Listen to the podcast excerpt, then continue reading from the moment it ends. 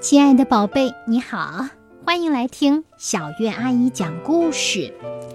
今天呀，小月阿姨讲的故事是选自《鲁冰花童话王国风铃响叮当》这本书。故事的作者呀，名字叫鲁冰。我们一起来翻开故事吧。夜晚来临了，树林静悄悄的。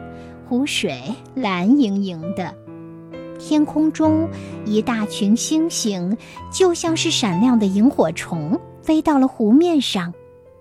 扑通扑通，星星们一颗接一颗的跳进了湖水里，想把自己洗得更加闪亮。可是，那颗最小的星星却落在了湖岸上。走过一片草地。星星看见了一颗喇叭花。你这朵含苞的小花，能不能为我吹一首曲子？星星问。不，我要等到明天早晨，吹起喇叭迎接太阳。喇叭花打了个哈欠，啊，睡着了。走过一片树林。星星看见了一丛蔷薇花。你们这一簇簇盛开的繁花呀，能不能为我跳个舞？星星问。不，我们要等到明天早晨，跳起群舞迎接云朵。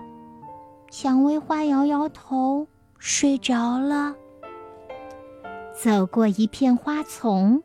星星看见了一棵风铃草。你这个神秘的小叮当呀，一定藏着许多故事吧？能不能给我讲一个故事呢？星星问。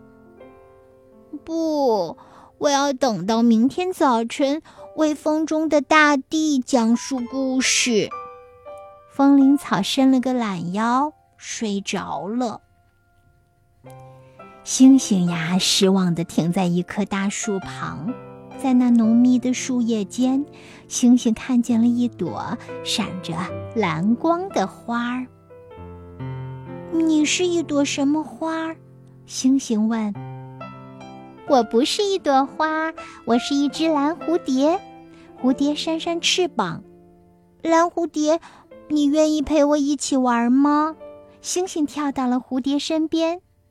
好呀，可爱的小星星。可是那要等到明天。